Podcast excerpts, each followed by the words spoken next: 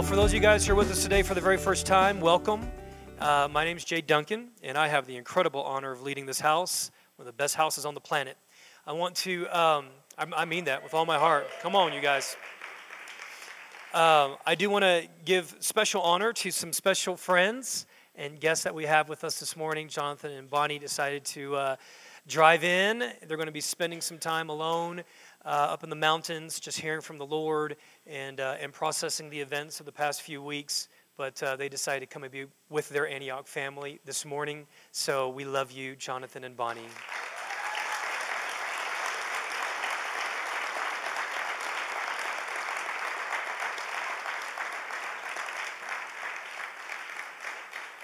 Amen. Amen. Our prayers are with you, and our heart is with you. And, uh, and you just need to know that this family here is just surrounding you, um, not only in the past, but as we move forward. We love you guys. If you have your Bibles this morning, I'd like to invite you to turn with me to the book of Matthew, chapter 16. And we're going to be bookending the series that we've been in for the past few months on this,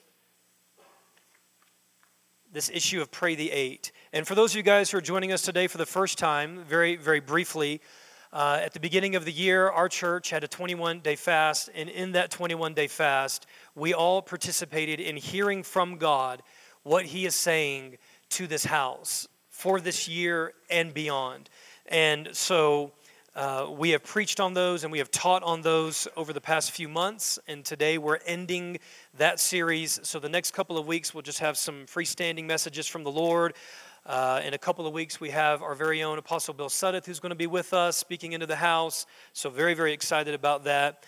But uh, if you look right here uh, on your Pray the Eight card, if you have it handy, uh, these are some of the topics I just want to review.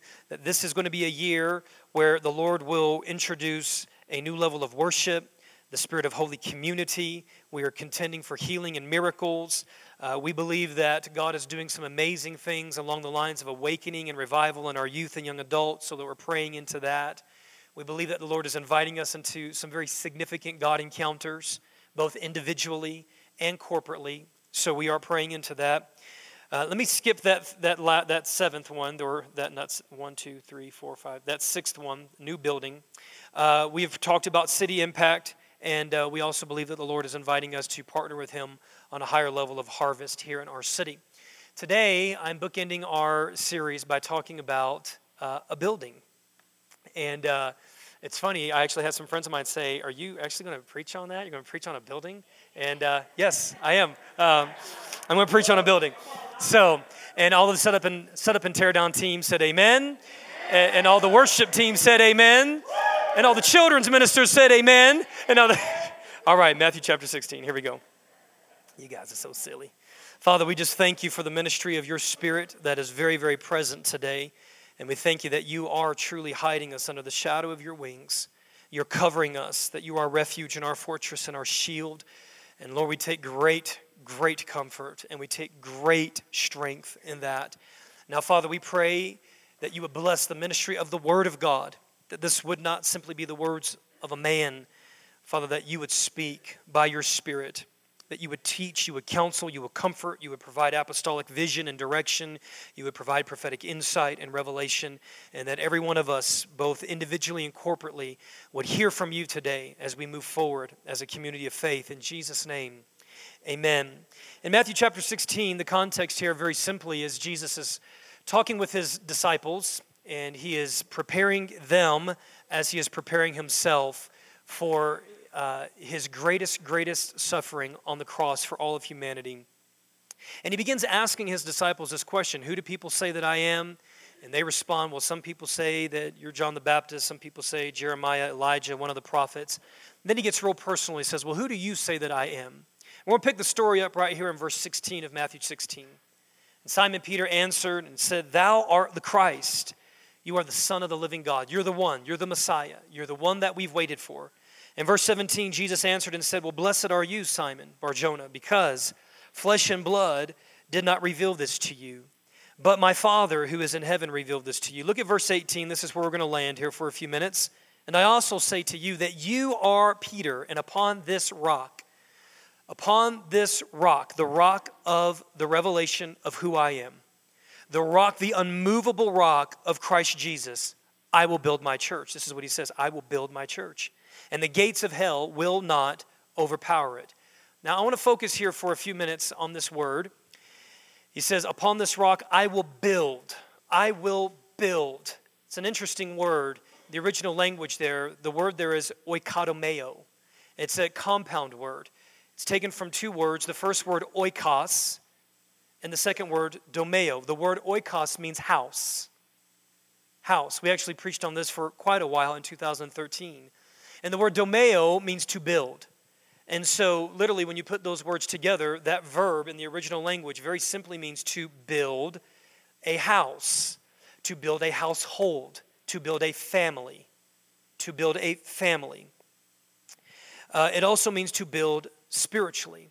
Now, I want to pause here for a few minutes and I want to invite you into a little bit of philosophy that is information as it relates to the building of God's church. Uh, number one, and if you're taking notes, you can jot some of these thoughts down. These are just thoughts as it relates to this particular verse of scripture right now. And as we pull this into what does this look like in the 21st century? Number one, everything that is built must be built by someone. Things do not just happen. In fact, let me say this things will be built haphazardly or things will be built strategically. They'll be built by the leadership and the direction of the Holy Spirit, or they'll just be built haphazardly, or they'll be built by the wisdom of man. Christy and I were talking a couple of days ago about our journey. We were reminiscing on our journey, and now we've been in Colorado Springs for 11 years. In the first six of those years, we served under the previous senior leader here, a man by the name of Dutch Sheets. And one of the most, I think, important things that happened under our tenure of serving uh, Apostle Dutch and Ceci was that he was very instrumental of the Lord in weeding out of us, not that it's complete, but helping to begin the process of weeding out of us what I would call secular humanistic approaches to building the church. I remember him saying this to me one time. He said, Jay, any man with a measure of gifting and charisma can build big churches. And just because a church is really big does not mean that it's been built by the Spirit of God.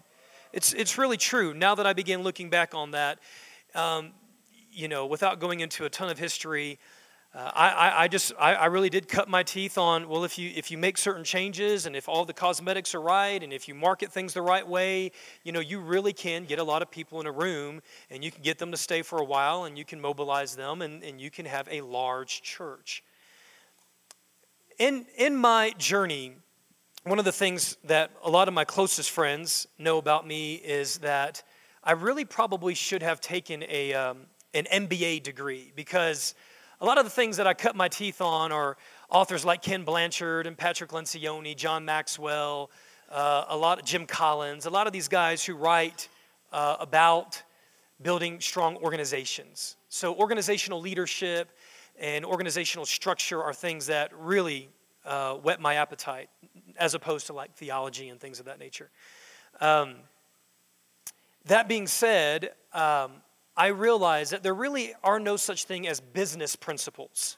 There are only biblical principles that work everywhere. Principles that come from the scripture inspired by the heart of God will work in every venue.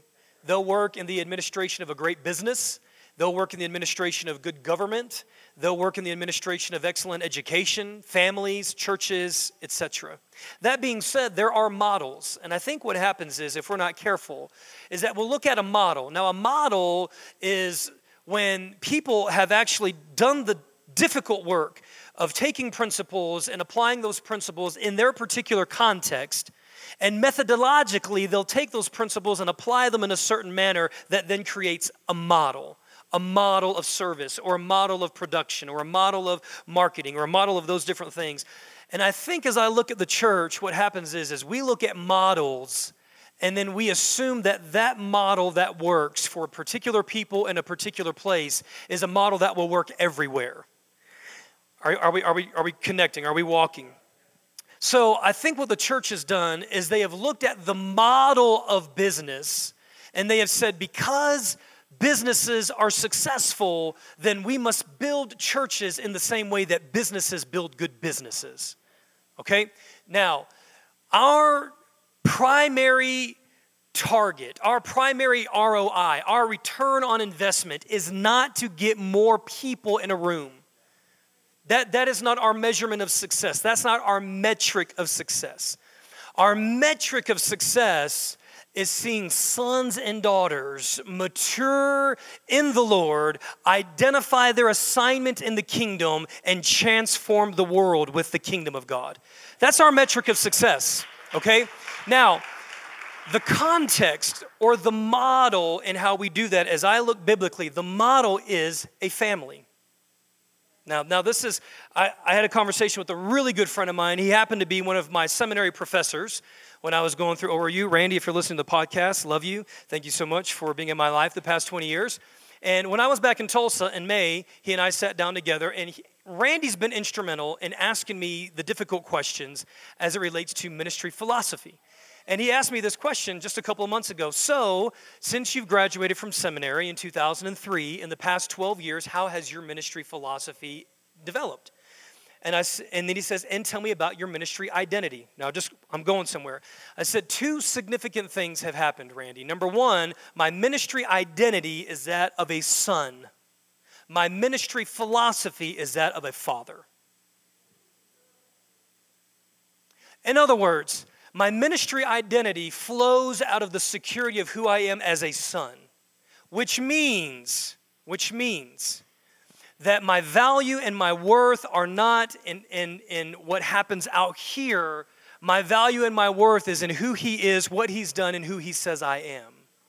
Now, my ministry philosophy, not just my identity, but my philosophy is I believe that ministry happens best in the context of family that is facilitated through the heart of fathers and mothers.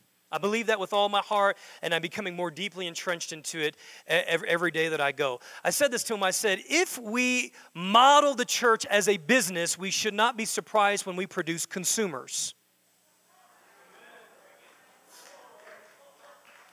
We should not be surprised when people come in and they want it your way right away.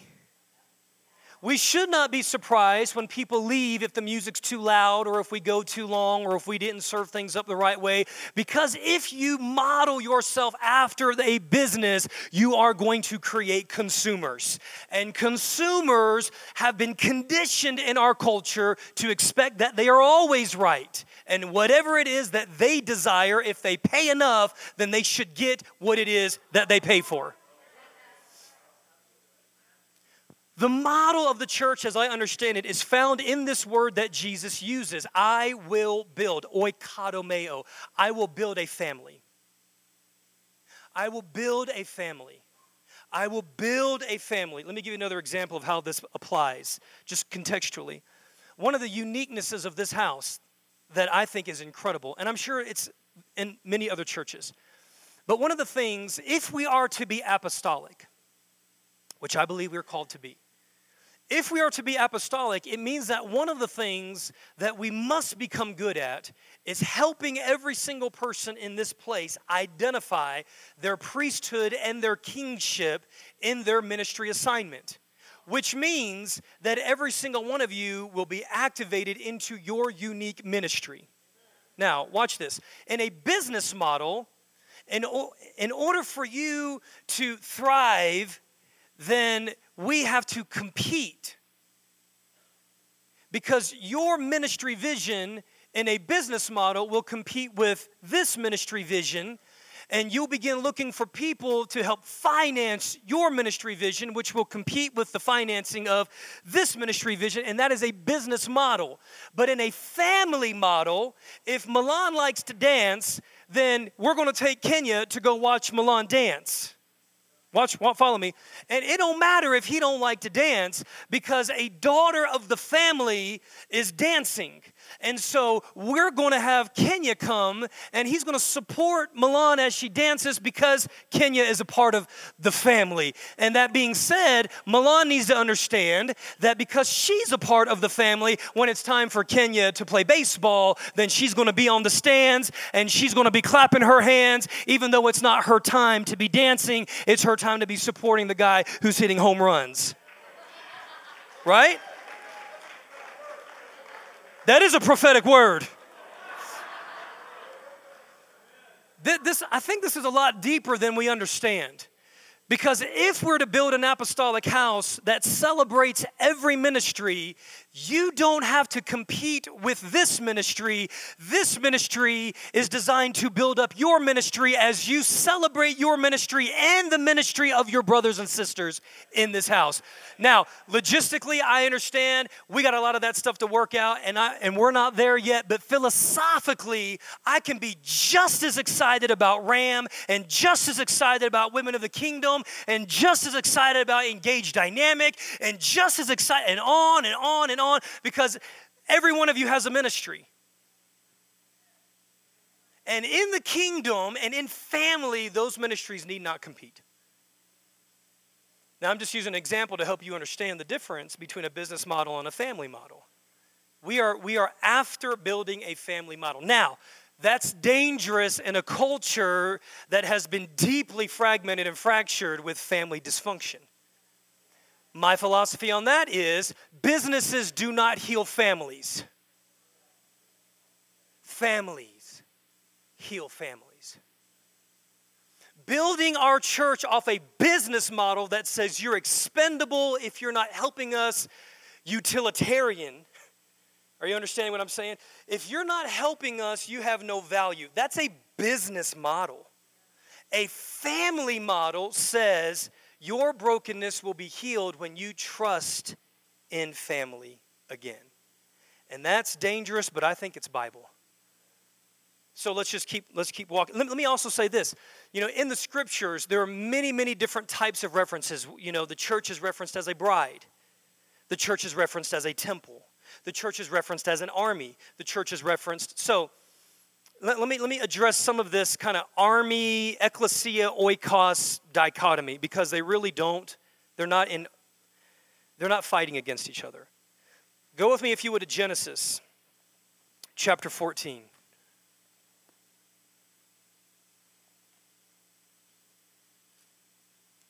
Some of you are thinking, I thought you were preaching about getting a building.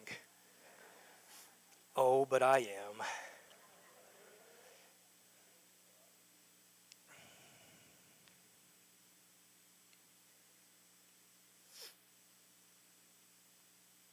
Okay, in Genesis chapter 14, the quick backstory here, very simply, is Abram, who is known as the father of our faith, he goes on an assignment. He goes on a journey. He takes his family. We find this in beginning in Genesis 12. God says, Leave your father's house, leave your country, leave your household, and go to a land I will show you. In that journey, he brings his nephew Lot. And in the course of time, uh, Lot and Abram end up splitting ways and Lot goes to where the pasture is much greener. And in so doing, Lot finds himself, his heart, drifting towards a people known as Sodom and Gomorrah. In the course of time, Lot is taken prisoner, he's, he's, he's taken captive. And so we pick up the story here in Genesis chapter 14, and look with me at verse 14. And when Abram heard that his relative Lot had been taken captive, he led out his trained men. I could also put in there, he led out his sons. He led out his trained men born in his house. Watch this 318. And he went in pursuit as far as Dan. Now, when you read the whole story, what you're going to find is that there were actually five kings, five kings, and all of their people that were taken, that were overrun, that were taken captive. So, how in the world are you going to, as some old man, take 318 men in your house and go on this special operations mission with a bunch of farmers and sheep herders and go do what five kings couldn't do? How is that even possible? What was going on in the house of Abram? 318 men born in his own household, and he taught them how to fight. 318 men born in his own household that were willing to lay their lives on the line for a father that was in their life. 318 men that were skilled and that were equipped by the voice of a father. So listen, listen. The oikos and the ecclesia are not in disagreement one with another. This is, this is my philosophy. I believe that you fight better when you know who you're fighting for. I believe that when God builds a house, God is building the structure and the spirit, the ethos of a warrior code inside of us because I tell you, I'm gonna fight much harder for Kenya and Milan than I'm gonna fight for some kid I don't know. Right? And I'm gonna fight for your children. And I'm gonna fight for you. And I want you to fight for me, but you're not gonna do that at a conference.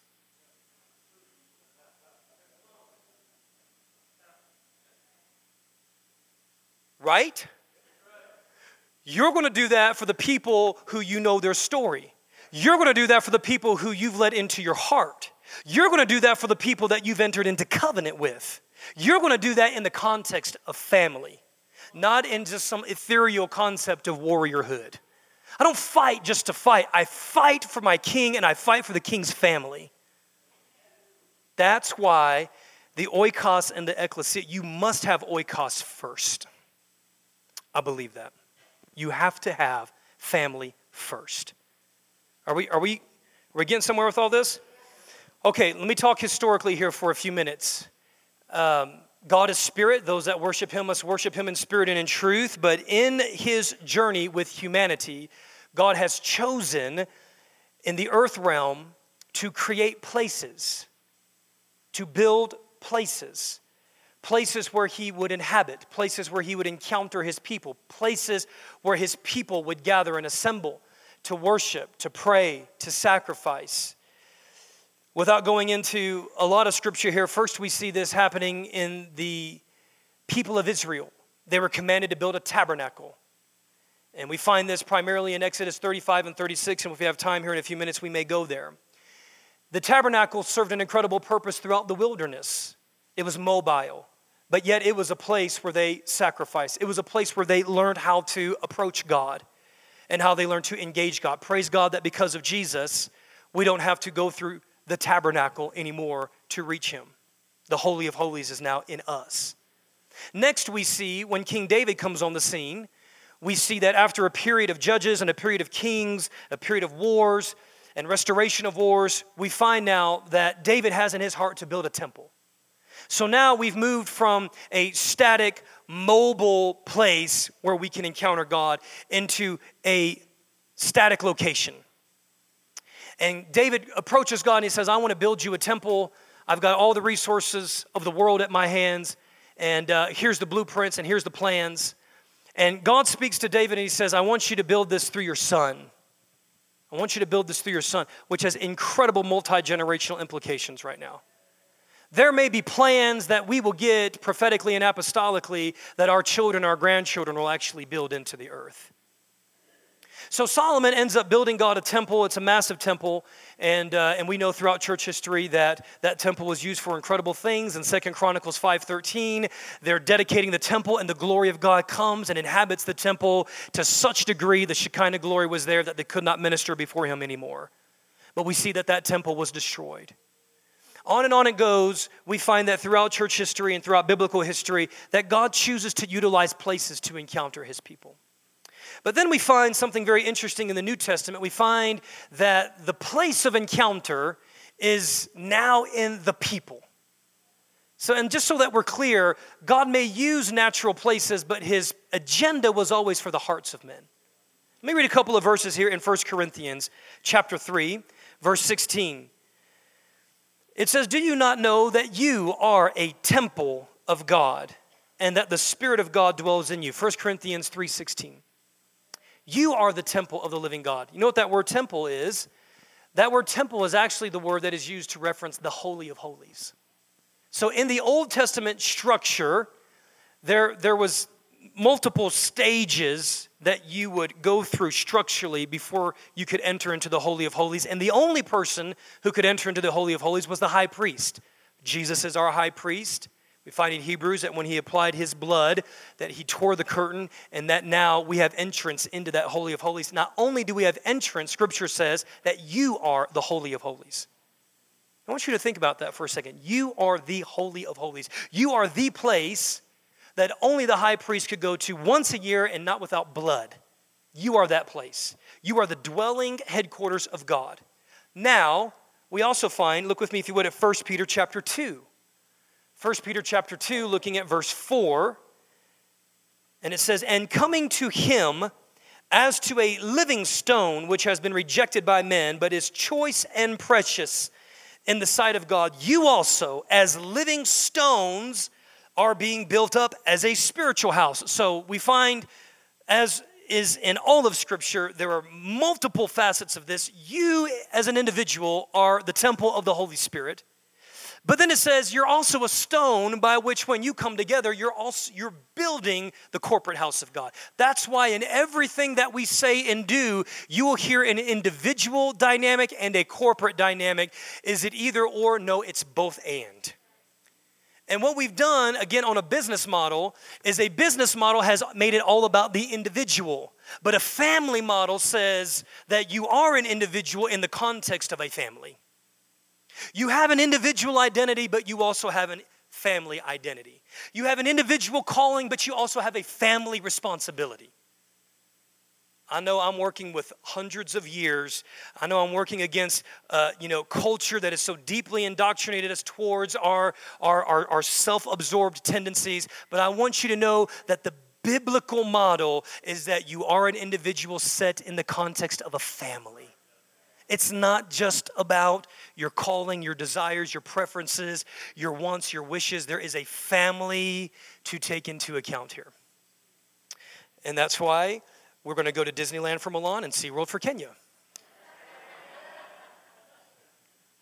All right, are you guys still still alive? You also as living stones are being built up as a spiritual house.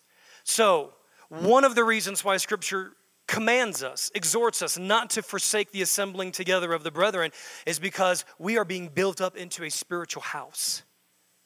What happens here, not just on Sundays, but what happens all throughout the week in life group community, one on one conversations, when you pray for people that are in the house, when you encourage them, exhort them, serve them. Uh, when we do that as a family, we are, we are we're being tightly woven together as spiritual stones into a spiritual house. Say, I'm a spiritual house. All right, let's look at a couple of things the scripture says about the house of the Lord. Number one, scriptural references, and there are tons. Tons. Number one, scripture commands us to be planted in the house of the Lord. I may have to just wait on that one because I could I could really take a few weeks on being planted that's one thing I would say I'm very, I'm very pleased. You know, the house of Antioch, you guys are a planted people. You are, you are a rooted people. And here's what the scripture says in Psalm 92. Psalm 92, verse 12 says, The righteous man, Psalm 92, 12, the righteous man will flourish like the palm tree. He will grow like a cedar in Lebanon, planted in the house of the Lord. They will flourish in the courts of our God. They will yield fruit in old age. They shall be full of sap and very green to declare that the Lord is upright. He is my rock, and there is no unrighteousness in him. We are to be planted in the house of the Lord. We are to be planted into the people that God has called us to. Planted. You're not planted when you are uh, constantly being uprooted, going from place to place and people to people. And when you, when, when you get a branch cut off, you you say, I'm just going to just go find different soil. That's not being planted. When you're planted, you're planted through every season. Think about that. We don't have trees just popping up and going, it's a little cold here, I'm going to go down. We don't know. We don't have snowbird plants in the scripture. You're planted through every season. You know, in Colorado Springs, we're experiencing tremendous rain. Praise God for it. And I just want to remind all the people that was cursing the weather when we had fires, praise God for the rain. Stop cursing the rain. And rain, rain it so much. Now, praise God. I'd rather have rain than fires. But listen, listen, listen. When you're planted, you're planted through the fires. You're planted when there's a drought. You're planted. And in that season, something is happening in your root structure in that season because listen, if you'll stay long enough, the rain will come. Now, that doesn't mean that God will not uproot you and plant you somewhere else, but let God do that. Let Him do that because He will do that. From time, there are some of you literally that will be called to live and die in Antioch for the rest of your days. You will be, and there's some of you who will be called to be sent out of here. And I don't know which is which, but the Father does. And the dynamic journey that we have is to be listening to the Father, to be free from offense, to be planted and rooted people. And one of the best ways that you know whether or not you're uprooting yourself or the Father is sending you is are you leaving in offense? Are you leaving in frustration and bitterness? Or are you being sent by the voice of the Lord? planted in the house of the Lord. Now, I'm not willing to build a theology on this, but by observation, I have noticed in just 20 short years of ministry, just about, I have noticed that those people who end up like not grafting themselves into a family, I usually find that they're not growing spiritually. Now, I'm not willing to say that's 100%, but I am, I want to say the majority of people that I have interacted with find themselves ceasing to grow and mature when they cut themselves off of the body. God has designed that part of your spiritual and my spiritual growth is connected relationally with his people. Look at this verse here in Hebrews. This right here will rock your world and it's fantastic. Hebrews chapter 3. Let me also say this. I want to just I want to just use this to commend uh, one of the fathers in this ministry and, and, and I, I want to say this to all of those you who are ministry leaders here. I just want to commend you because it would be so easy for Apostle Bill and for so many others to say, listen, I'm in churches seven days out of the week. I'm constantly ministering, and Sunday is really one of the few days I have to rest. But man, Marianne and Betty and Jereb and Apostle Bill and so many others, you, you guys choose to stay rooted into the family. And I respect respect that emphatically. And I want your ministries to flourish and thrive and, and do everything that they're supposed to do in the kingdom. And I just want to honor you guys today for that. Hebrews chapter 3, verse 1 says, Therefore, holy brethren, partakers of a heavenly calling, consider Jesus, the apostle and high priest of our confession. He was faithful to him who appointed him, as Moses also was faithful in his house. Now, wait a minute, I thought you said Moses built a tabernacle. I thought you said he rode around camping all the time in the wilderness, setting up his Coleman tent everywhere he went. No, no, scripture calls it a house. He was building a house, a house of the Lord. He was helping as a father and as a son build a family that pulled that group of people into their prophetic destiny that affected generations and generations and gener- He was not just moving a tabernacle. He was not just a prophetic teacher. He was not just a general. He was not just a deliverer. He was a father who was building a house. You see that? That's incredible. Verse 3 For he has been counted worthy of more glory than Moses. This is all about Jesus. But just so much as the builder of the house has more honor than the house, every house is built by someone, but the builder of all things is God.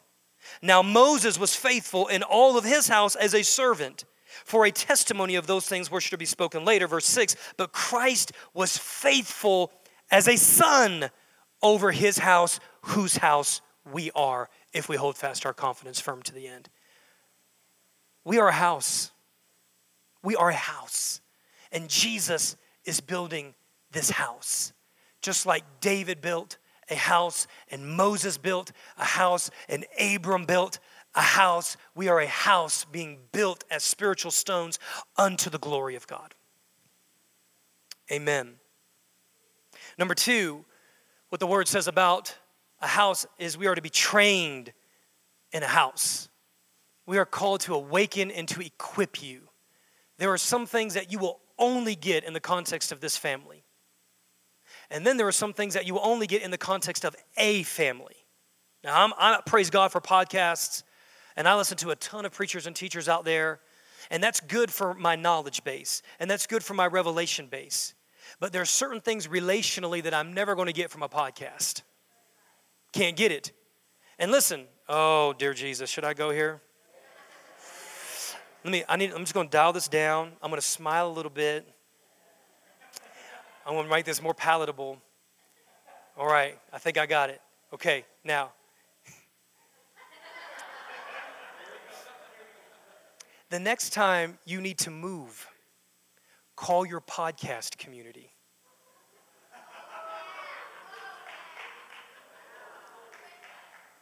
The next time you're going through a difficult situation and you need someone to cook you a meal, call your podcast community.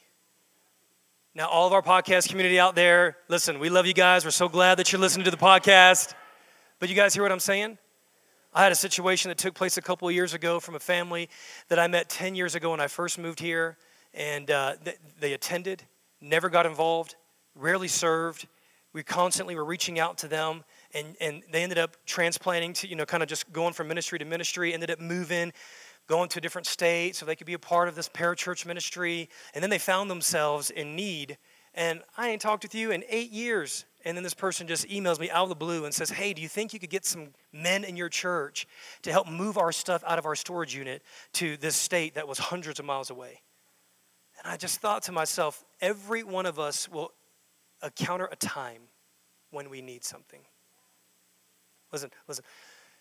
If you sow into relationships, you've got capital relationally with people. It's not just about I'm giving my money to this ministry. It's not just about I listen to great teaching on their podcast. It's not just about they have a great blog and they write good books. It is about there will come a time when you're going to need the body to be the body around your life. And listen, we're, we're, we're people of charity, we're people of benevolence, we're people of grace, and so we're not going to be ugly about it. But listen, I, I, what I'm addressing is a mentality, I'm addressing a culture. I'm addressing a spirit. I'm addressing this mentality that says that I can be disconnected and isolated, but when I need you, you need to come and help me. And then if you don't, then I'm going to continue hating the church. And no, no, no, no. We don't do that. That's not, that's not the biblical way, it's not the kingdom way, and it's not the family way. Amen? All right. I should have smiled more when I said that. All right, number three. In the house of God, we encounter God's presence. So it's a place to be planted, it's a place to be trained. I could probably even set in there, it's a place for mutual care and support. All right? Number three, it is a place where we encounter God's presence. There is an, there is an individual presence and there is a corporate presence. Listen, guys, when, when, when God is doing something here corporately, that like we all have a role to contribute because there, there is a presence that God wants to manifest that He can only manifest on a corporate dimension. And, and I will say this if, if you are choosing to not engage with that corporate presence, you're missing something. You are missing something. You are missing a gift that only the Father can bring to the family. And again, it's that individual family tension.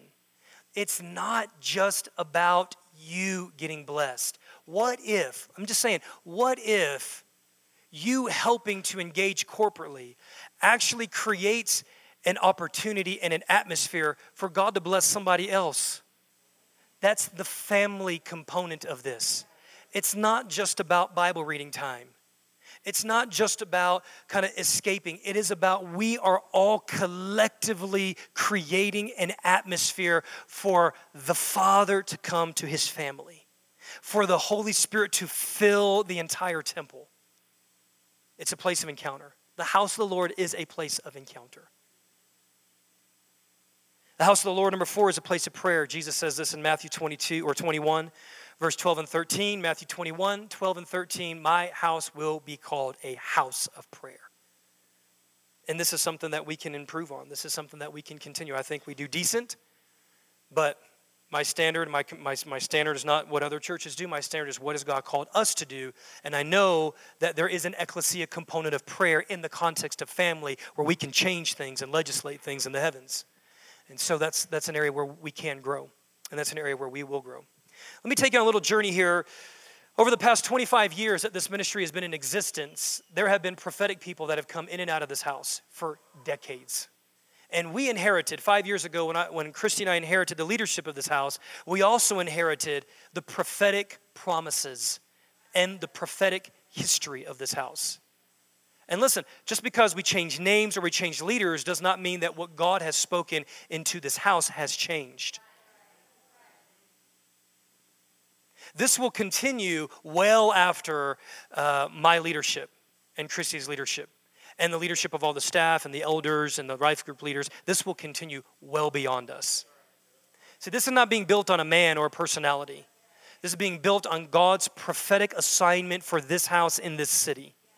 Because there is a reason why God wants Antioch here. It's not better or worse than any other church on the block. It is that God has a specific assignment for this house. Now, let me just read a couple things to you. Guys, binders, four inch binders, full of transcribed word for word prophetic words from, from national known prophets for the past 20 years. And Five years ago, we had someone who served the house by creating a compilation. And as this person began reading 20 years of documented prophetic words, here's what they discovered there's actually some common threads here. There's some common denominators. And let me just read this to you. Number one, we are to be an apostolic house. And let me just read, I cannot read all of this because for the sake of time, let me just read some of these things. The Lord says there is a new type of apostolic coming from this church. It is not what people usually think of apostolic, so it's been hard to put your finger on it. And it's been hard to know what it is, but I call you apostolic in prayer, apostolic in teaching, apostolic in sending, and apostolic in breaking. This is an apostolic center. There is an anointing to shift things. There is an anointing to raise up leader leaders. This is a place for women in ministry. This is to be a financial center. There is a Joseph and Daniel anointing on this house. It is called to go outside of the walls of this church and engage spheres. This is a productive, there's a productive anointing for leaders on this house. I mean, on and on. This is a center that will raise up and establish the fivefold. This will plant churches. Guys, I believe, I mean, come on, is that. Yes, yes, yes. We can say yes to every single one of those things. And I think now more than ever, these are not just, you know, pro, these are not just ideas. When I read these, I go, every single one of these things just resonates in my heart and in the heart of the people that God has called to this place. Number two, this is a prophetic house. This will be a house of prophets. There is a multicultural prophetic inheritance. Yes, yes, yes, and amen. Bring it on. I want the Asian prophets. I want the Latino prophets.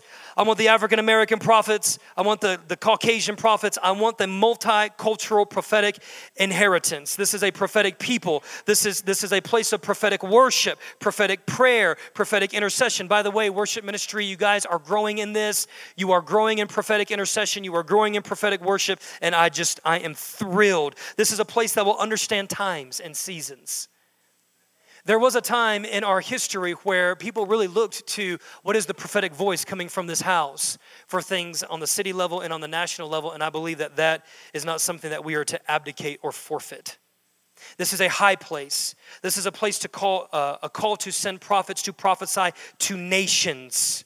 There's a prophetic anointing on women. This is a school of the prophets. Number t- number three, this is a house of prayer, worship, and intercession for the city and for the nations. Spirit of worship, harp and bowl, intimacy, apostolic prophetic worship, revival worship, specific sounds, dancers, banners, flags. Guys, come on. Did anybody besides me sense a little change in the weight of the atmosphere when those flags come out, came out and started ministering unto the Lord? Okay, I did. It was awesome uh, a place to raise up warriors, the mighty spirit of Caleb, breaker anointing, a marriage of the strategic level warfare and healing of the inner man, preparing warriors for battle. We have never left our anointing to raise up warriors. We're just foundationing it differently. We're setting some things in order. What we're doing is we're raising warriors who are sons, not orphans. And there is a world of difference. Number four, this is a training and equipping house. Here's what I love I love the fact that, Betty, you put house on all of these. She, you don't probably even know the incredible significance of the implication of that, but this is a house that raises apostles, a house that is prophetic in nature, a house, a family that trains and equips. Number four, a training and equipping house called to establish a training center, an Antioch model she wrote, This was spoken years before. Years before we ever changed our name to Antioch. Fivefold Teaching Center, understanding of generational inheritance, training of all ages, called to teach and equip, raising training teams, visitation teams, healing teams, restoration teams, deliverance teams. That stuff is happening. Guys, most of the stuff that I'm reading, it is happening even in seed form, but it is happening, and that is exciting. Number five, this is called to be a multi generational house. Let it be more children, more youth, more junior high, more young adults, more UCCS students, more Palmer students, more, more, more. We must have, we love, we validate, we celebrate the inheritance of generations to come, which means there is an inherent demand on fathers and mothers in this house. We have a unique anointing, if not but for the years that Christy and I served in youth ministry and for my age, we have a unique opportunity, I believe, to reach out and touch the next generation. Y'all need to give me a better amen on that. All right, a children, a generation of anointed children, children with flags, children evangelists, children to start getting saved and who will lead their parents to the Lord, children dancing in worship, three and four year olds with prophetic anointing and faith for healing miracles. Yes and amen. Denise told me a couple of weeks ago that when we brought all these children up here, she says, I had a problem with my shoulder, and a young boy just went, Be healed in Jesus' name. And she was. Come on. All right, I'm almost done. Number, number, number five, a harvest house. A heart for souls, evangelism, prophetic evangelism, revival, signs and wonders, supernatural healing, revival that reaches prodigals, historic level of youth revivals, on and on and on it goes. And then finally, this is to be a healing house. I feel like I feel like um, many of these things we've made tremendous strides in. Apostolic, yes. Prophetic, yes. Worship and intercession, yes. Training and equipping, yes. I feel like the two that the Lord is saying, okay, these are things that you just need to put more intention on a harvest house and a healing house. Guys, listen, we cannot, we will not, we will not, we will not, we will not, we will not abandon we will not assume that because we preached a message or two or a series, that our assignment to produce healing in this house and to the city and to the nations is over. I believe that there is a well that is to be reopened in this city, that people will come here because healing is in the city and healing is in this house. It's been prophesied that this is to be a cancer free zone. And let the seed of those who have gone before us be a seed for the manifestation and the fulfillment. I am not giving up. That is a promise from God. This is to be a cancer free house. People will come here, they're going to catch word, and they're going to come here, and miracles and healing are going to take place. It is true. I believe it. And so these are things, guys, these are things that we're building. These are things that we are contending for. This is, this is what we're building. Now, can I, can I just, I'm going to be gone for two weeks. Can I borrow five more minutes? Good, thanks. Marianne, come on up here, if you would. Why do I share all those things? Obviously, all those things are very, very intangible in nature. I believe that there is a spiritual dynamic that takes place, and this is actually a journey that the Lord has brought me on. Because in my mind, I was like, Lord, we can tabernacle for years, it's okay. But I believe that there is actually a spiritual dynamic to owning and possessing land in a city. I believe that. And all of our spiritual warfare mapper people understand exactly what I'm talking about. I heard an incredible testimony just a few weeks ago that launched my faith. And that testimony was from another pastor in town. Uh, we met in a little pastor's prayer group, and before we started, he says, "Guys, guys, can I can I just testify?" And we're like, "Yeah, absolutely." He said, "You know, we're actually in the process of of looking at another building. building's five million dollars, and uh, completely out of sight for us. But we just felt like, I just felt that I was supposed to go to the congregation. And listen, let me just preface this. There's no pressure here. This is a faith builder. He says, I felt like I was supposed to go to the con- congregation and say, We're going to start a building campaign, just see what happens. That morning, after I, after I announced that, he says $250,000 came in in an offering. $250,000. He says, That was more than, than a fourth of our annual budget that just happened in one service. And uh, he says, But that's not it. He says, The next week, someone came up and wrote a million dollar check.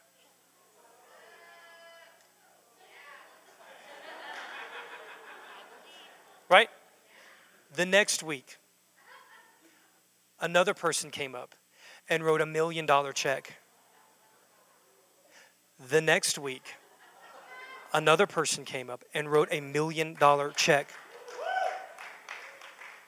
Where are all these people hiding at? In one congregation? Brother, you need to share the wealth, man. now, so then he was like, all right, they went to their elders and they're like, okay, we've got we've got 3.5. We need we need another 1.5. And he's like, you know what? We just don't we don't feel like we're supposed to take out a loan for 1.5 million dollars.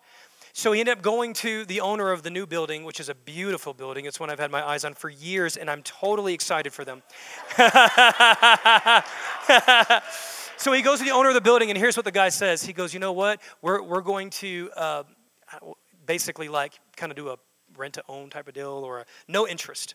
He's like, basically, you just kind of assume the payments. There's going to be no interest and no debt. And so the rest of the 1.5, you, what do you call? You just basically finance out with no interest or something like that.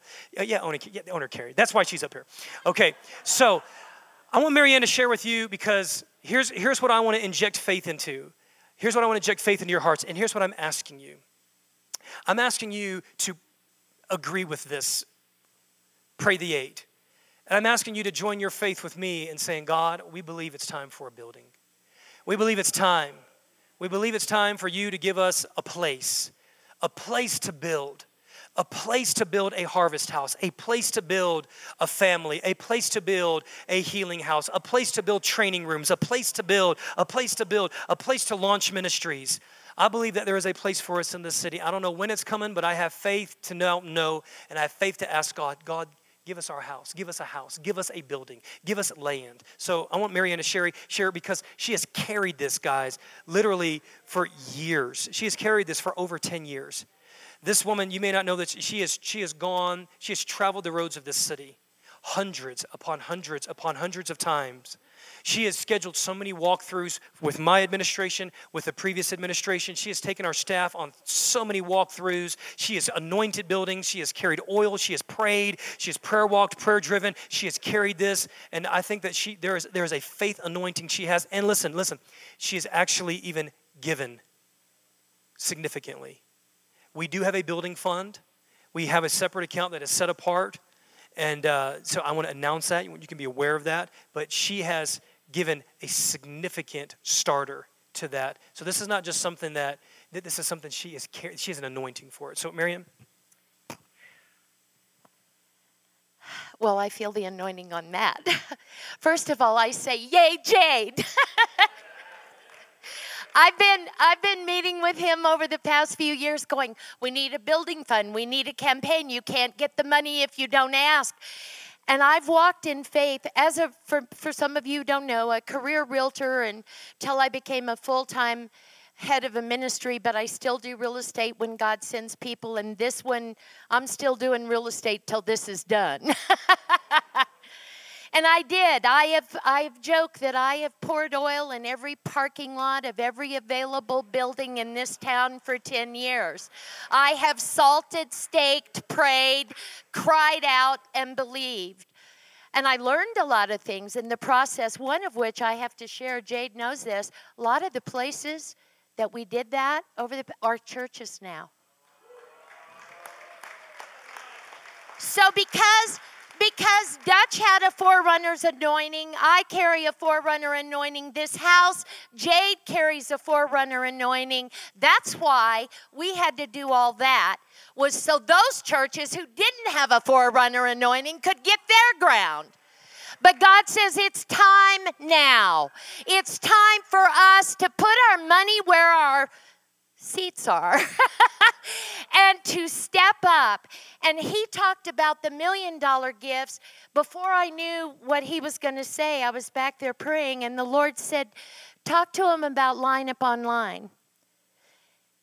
If 300 people will give $20 more a month, you guys spend more than that at Starbucks. You spend more than that at feeding your kids at McDonald's. If, if 300 of us, and we have that many, gave $20 more a month, we would have $6,000 more a month, which added to what is already spent would give us 12,000 square feet of lease space.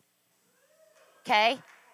And that is the minimum square footage that we really need to do classrooms, office, and all that.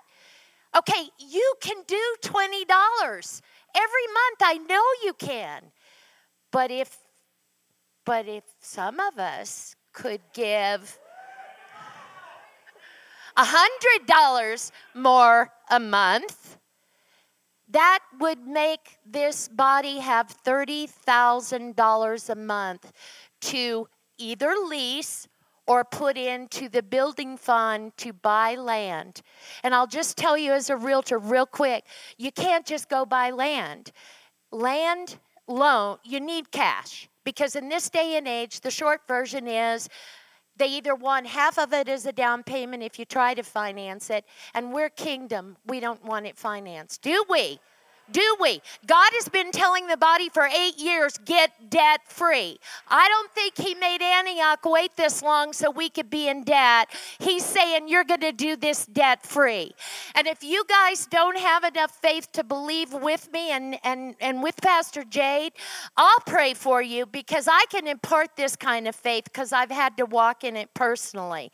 So if if 300 people gave 100 a month, that's 30 $1,000 a month very quickly. Now, I like the million dollar gifts better, okay? but everybody is in a different place, and I think that's why God was speaking this to me. I know everybody in here can come up with 20 bucks, and some of you much, much more. This is not your tithe, this is on top of your tithe. And just real quick, uh, Jay, if I can add this. We have looked at a space to lease, which may or may not work out, but that would only be temporary. Am I free to that would only be the interim step if God chose to do it that way. But right now, this moment, the Lord is saying, Step up, put your money where your tush is. We need a house so that all those prophetic words Jay just read to you and, and reminded you of can come to come to fruition. And you guys, it's for such a time as this. Things are happening as you know, in the news and in this nation, and we need to be in a place where we can do the stuff God's called us to do. And it's going to come quick. It's going to come quick. Just like that pastor's money came really quick, it's the stuff is coming quick, and God's going to do what we need quick as well. Can I pray? Would everybody stand up and let's join our hearts and hands and okay just so you know because i have the realtor anointing and then i have this other thing this this this faith anointing for this i can really feel the lord on this. So if you don't have it just step into it by faith and you're going to get it. Father we thank you that this is your perfect time for Antioch. We thank you that you have a place, uh, a plan. It's, it's all in place, and we agree this day to step up with our faith, the mustard seed faith or the big faith, and everything in between. And we say, Yes, Lord, line upon line, precept upon precept. Have your way. We call down the kingdom wealth that you have promised we inherit. We are not consumers, but we are stockholders. We have stock in heaven, and we call down that stock so that we can pour it back into the kingdom for such a time as this. We are a family that has an inheritance, and we want to bring it to pass so that it can pass down generation after generation after generation after generation. Lord, we love you. We thank you for your presence and your faithfulness, and we say, Have your way. Have your way. And I impart to every person in this room and all those that are in the mountains or wherever today, and a, a new level of faith to believe that they will start sowing on a regular monthly basis, whatever amount they can, whatever amount that you're going to give them to believe for, into the building fund. We say that building fund is now going to explode exponentially. In Jesus' name. Antioch, we bless you today.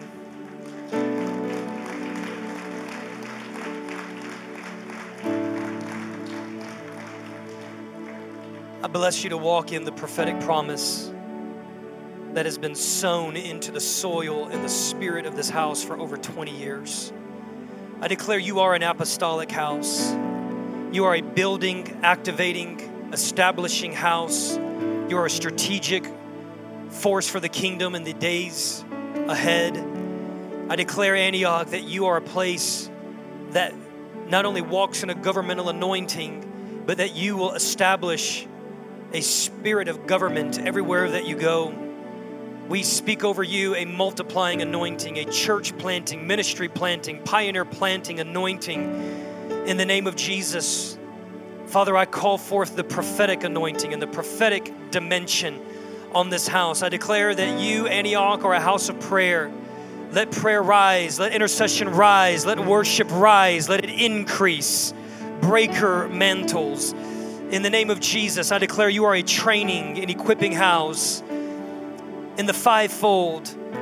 Father, we thank you for teams, ministry teams, deliverance teams, teaching teams, prophetic teams, mission teams.